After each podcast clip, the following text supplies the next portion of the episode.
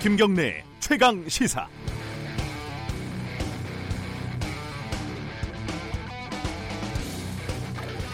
일본인 관광객이 어, 관람객이죠. 어, 광주 세계 수영 선수권 대회에서 여성 수구 선수들의 신체를 몰래 촬영을 하다 적발이 돼서 경찰 조사를 받고 있습니다. 이 일본인은 출국 금지가 됐죠. 너무한 거 아닌가? 어, 애초에 이런 대회를 개최한 한국이 문제가 있는 거다. 하다못해 처음부터 카메라를 들고 경기장에 들어가지 못하게 했어야지. 이제 와서 몰카니 뭐니 트집을 잡는 건 또 뭔가. 아니 또 더 거슬러 올라가면 그렇게 야한 옷을 입은 운동 경기를 만든 것 자체가 문제가 있는 거 아니냐. 이 죄송합니다. 이 억지도 이런 억지가 없죠. 하지만 이런 억지 논리는 우리 주변에 많이 널려 있습니다. 아베 정부가 수출을 규제하는 이유를 신뢰니 안보니 하면서 아무 말이나 주워 섬기고 있는 것도 비슷하게 억지스럽지만 우리 정치권에서 대통령이 싼 배설물 이렇게 운운하면서 우리가 잘못해서 일본이 그러는 거 아니냐 이러는 것도 역시 매한가지입니다. 몰카 찍은 일본인을 두둔하는 억지 논리와 무엇이 다르겠습니까? 나라 경제와 외교가 초비상인데 억지를 넘어서서 고소해야 하는 표정까지 엿보입니다. 더구나 아무런 연관이 없는 세월호까지 다시 들먹이면서 비아냥거리는 건 억지 논리다.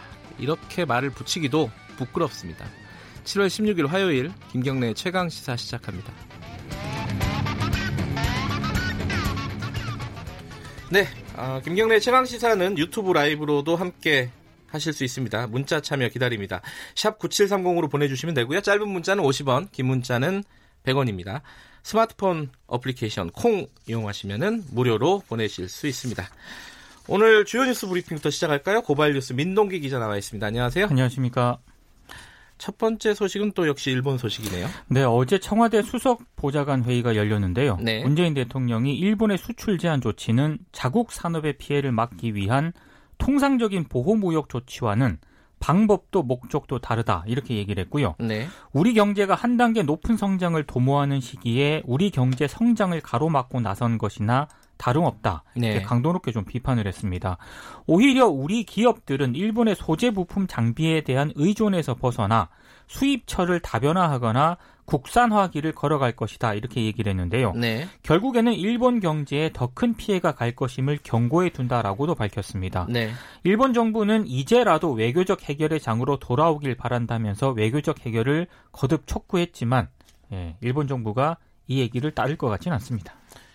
경고라는 단어를 쓴 거는 굉장히 이례적이라고 하더라고요. 그렇습니다. 예. 어, 지금 관련해가지고 우리 정치권, 그러니까 5당 대표하고 문재인 대통령하고 만남이 이루어질 것 같다고요?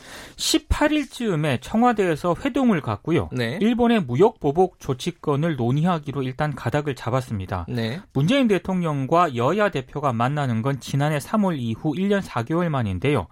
자유한국당 황교안 대표가 어제 국회 기자회견을 열었거든요. 네. 대통령과 회담을 제안하고자 한다고 밝히면서 물꼬를 텄습니다. 황교안 대표는 지금까지 문재인 대통령과 1대1 회담을 고집을 해왔었는데, 아, 이건 이제 방향이 좀 바뀐 것 같습니다. 문재인 대통령과 여야 5당 대표 회동도 수용하겠다는 뜻을 밝혔습니다. 네. 종전과는 굉장히 많, 태도가 좀 바뀐 건데요. 아, 뭐, 일본의 무역 보복 조치라는 초유의 사태를 맞아서 우리 정치 시계가 그나마 좀 제대로 돌아가는 것 아니냐 이런 전망이 나오고 있습니다. 뭐, 안 그래, 아무래도 좀 비상 시국이니까요. 아, 그렇죠. 예. 어, 이 관련해서 어, 2부에서 오늘은 더불어민주당 쪽 연결해가지고 관련된 내용 좀 짚어보겠습니다. 어, 최저임금이 결정이 됐는데 민주노총에서 반발하고 있죠. 그 민주노총 추천 노동자 위원들이 있거든요. 네. 아, 공약 파기, 그러니까 최저임금 1만 원 공약 파기에 반발해서 사퇴를 했습니다. 네. 최저임금위원회는 노동자, 사용자, 공익위원 각각 9명씩으로 구성이 되고요. 노동자위원으로는 민주노총 추천이 4명, 한국노총 추천이 5명입니다. 한국노총도 오늘 상임집행위원 워크숍을 열고 최저임금위원들의 거취를 포함해서 향후 대응책을 논의할 예정입니다. 네. 민주노총은 최저임금 인상률 2.87%는 경제공황 시기에나 결정했던 수치다 이렇게 주장을 하면서 경제 성장률에 물가 인상률을 더한 임금 동결 수준에도 미치지 못하는 사실상의 삭감안이라고 비판을 했습니다.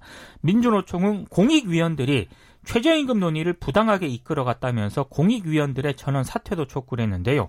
양대 노총은 고용노동부에 최저임금 이의 신청을 내는 방안도 검토를 하고 있습니다.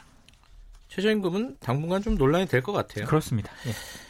어, 오늘 내일인가요? 어, 윤석열 후보자, 그러니까 검찰총장 후보자에 대해서 문재인 대통령이 재가를 할 방침이다 이런 얘기가 나오고 있어요. 일단 청와대 고위 관계자가 한 얘기에 따르면은요. 네. 오늘 그? 윤석열 예, 네. 검찰총장 후보자 임명 재가 절차를 밟을 것으로 보입니다. 네. 어제까지 국회 인사청문 경과 보고서 송부를 요청을 했고 청문 보고서가 오지 않았지만 특별한 결격 사유가 없기 때문에 오늘 재가하기로 했다 이렇게 얘기를 했는데요. 문재인 대통령이 오늘 재가를 하더라도 문무일 검찰총장 임기가 24일까지거든요. 네. 그러니까 윤석열 후보자 임명 시기는 25일이 될 것으로 보입니다. 아, 문 총장의 임기 만료일을 기다리지 않은 이유 중에 하나가 그 윤석, 윤석열 후보자 임명을 서두르는 이유가 검사장 후속 인사가 지금 해야 되거든요. 음흠. 그래서 조직 안정을 위한 절차 때문으로 보입니다. 네. 아까 제가 오프닝에서 어, 이름은 얘기 안 했는데 이게 그 자유한국당 최고위원회에서 이 나온 얘기죠. 좀 얘기 좀 정리해 주세요. 지금까지 이분 이름이 실검 1위에 올라 있더라고요. 아 그래요? 그렇습니다. 어허. 예. 자유한국당 정미경 최고위원이 어제 인터넷 댓글을 인용을 하면서 네. 어찌 보면 세월호 한 척을 갖고 대선에서 이긴 문재인 대통령이 이순신보다 낫다더라 이런 얘기를 했습니다. 그리고 이 얘기를 할 때 자유한국당 일부 최고위원이 또 웃음을 터뜨려서 논란을 빚었는데요. 이 문재인 대통령이 지난 12일 전남 무안군 전남도청에서 열린 Blue Economy 비전 선포식에 참석을 했거든요. 네. 여기에 참석을 해서 전남 주민들이 이순신 장군과 함께 불과 12척의 배로 나라를 지켰다 이렇게 언급한 것을 좀 문제를 삼은 것으로 보입니다. 특히 세월호를 정치적으로 이용해서 막말을 한 것 아니냐 이런 비판이 나오고 있는데요. 문제가 이제 언제 굉장히 논란이 확산이 되니까 네. 황교안 대표를 향해서 기자들이 발언에 좀 문제가 있다고 생각하지 않느냐라고 물었거든요. 네. 그말 그대로 이해해 주길 바란다라고 얘기를 했고요. 나경원 원내대표는 자세히 못 들었다 이렇게 입장을 자세히 밝혔습니다. 못 들었다요. 그렇습니다. 예. 신문에 에, 보도가 많이 났는데. 많이 났는데도 불구하고 예. 자세히 못 들었다라고 얘기를 했고요. 자유한국당 미디어국은 정미경 최고위원 세월호 발언은 막말에 해당하지 않는다는 것이 당의 입장이라면서 관련 보도 30여 건에 대해서 언론중재위원회에 반론 보도를 신청할 계획이라고도 밝혔습니다. 예, 이순신 장군 얘기를 꺼낸 건 일본 들으라고 한 거겠죠. 그죠? 일본을 향한 예, 발언이죠. 근데 예. 그 발언, 그러니까 대통령의 발언이 어, 지나치게 강경한 거 아니냐? 라고 비판은 할 수 있어요. 제가 볼 때는.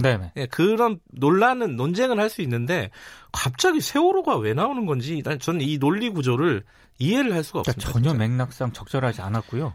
왜 이렇게 발언을 하는지도 잘 모르겠습니다. 굉장히 그 한마디로 좀 저질스러운 세월 그 댓글이잖아요. 인터넷 댓글. 네네. 그거를 최고위원회에서 어, 소개를 한 건데 참 답답합니다. 이런 얘기 들으면 직장 내 괴롭힘 금지법이 오늘부터 시행된다고요? 네. 네. 근데 전국에서 직장 내 괴롭힘 1호 사건 진정이 이어질 것으로 보입니다. 1호 사건들. 그렇습니다. 지금 부당해고 판정을 받고 복직을 했는데 업무를 받지 못한 채 격리돼 있는 MBC 계약직 아나운서들이 있거든요. 아, 네. 오늘 오전에 서울지방고용노동청에 진정을 낼 예정입니다.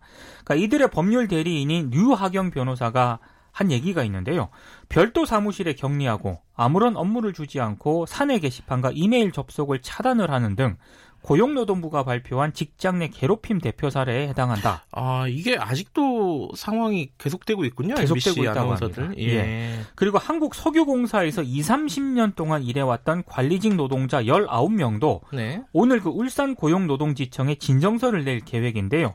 아, 사측이 전문위원이란 명목으로 다른 직원들과 격리를 하고 업무를 부여하지 않았다고 합니다. 대신에 네. 리포트 제출을 강요하고 분기별로 20년 후배들 앞에서 발표를 시키는 등 의도적인 모욕을 주고 있다고 주장을 하고 있습니다. 네.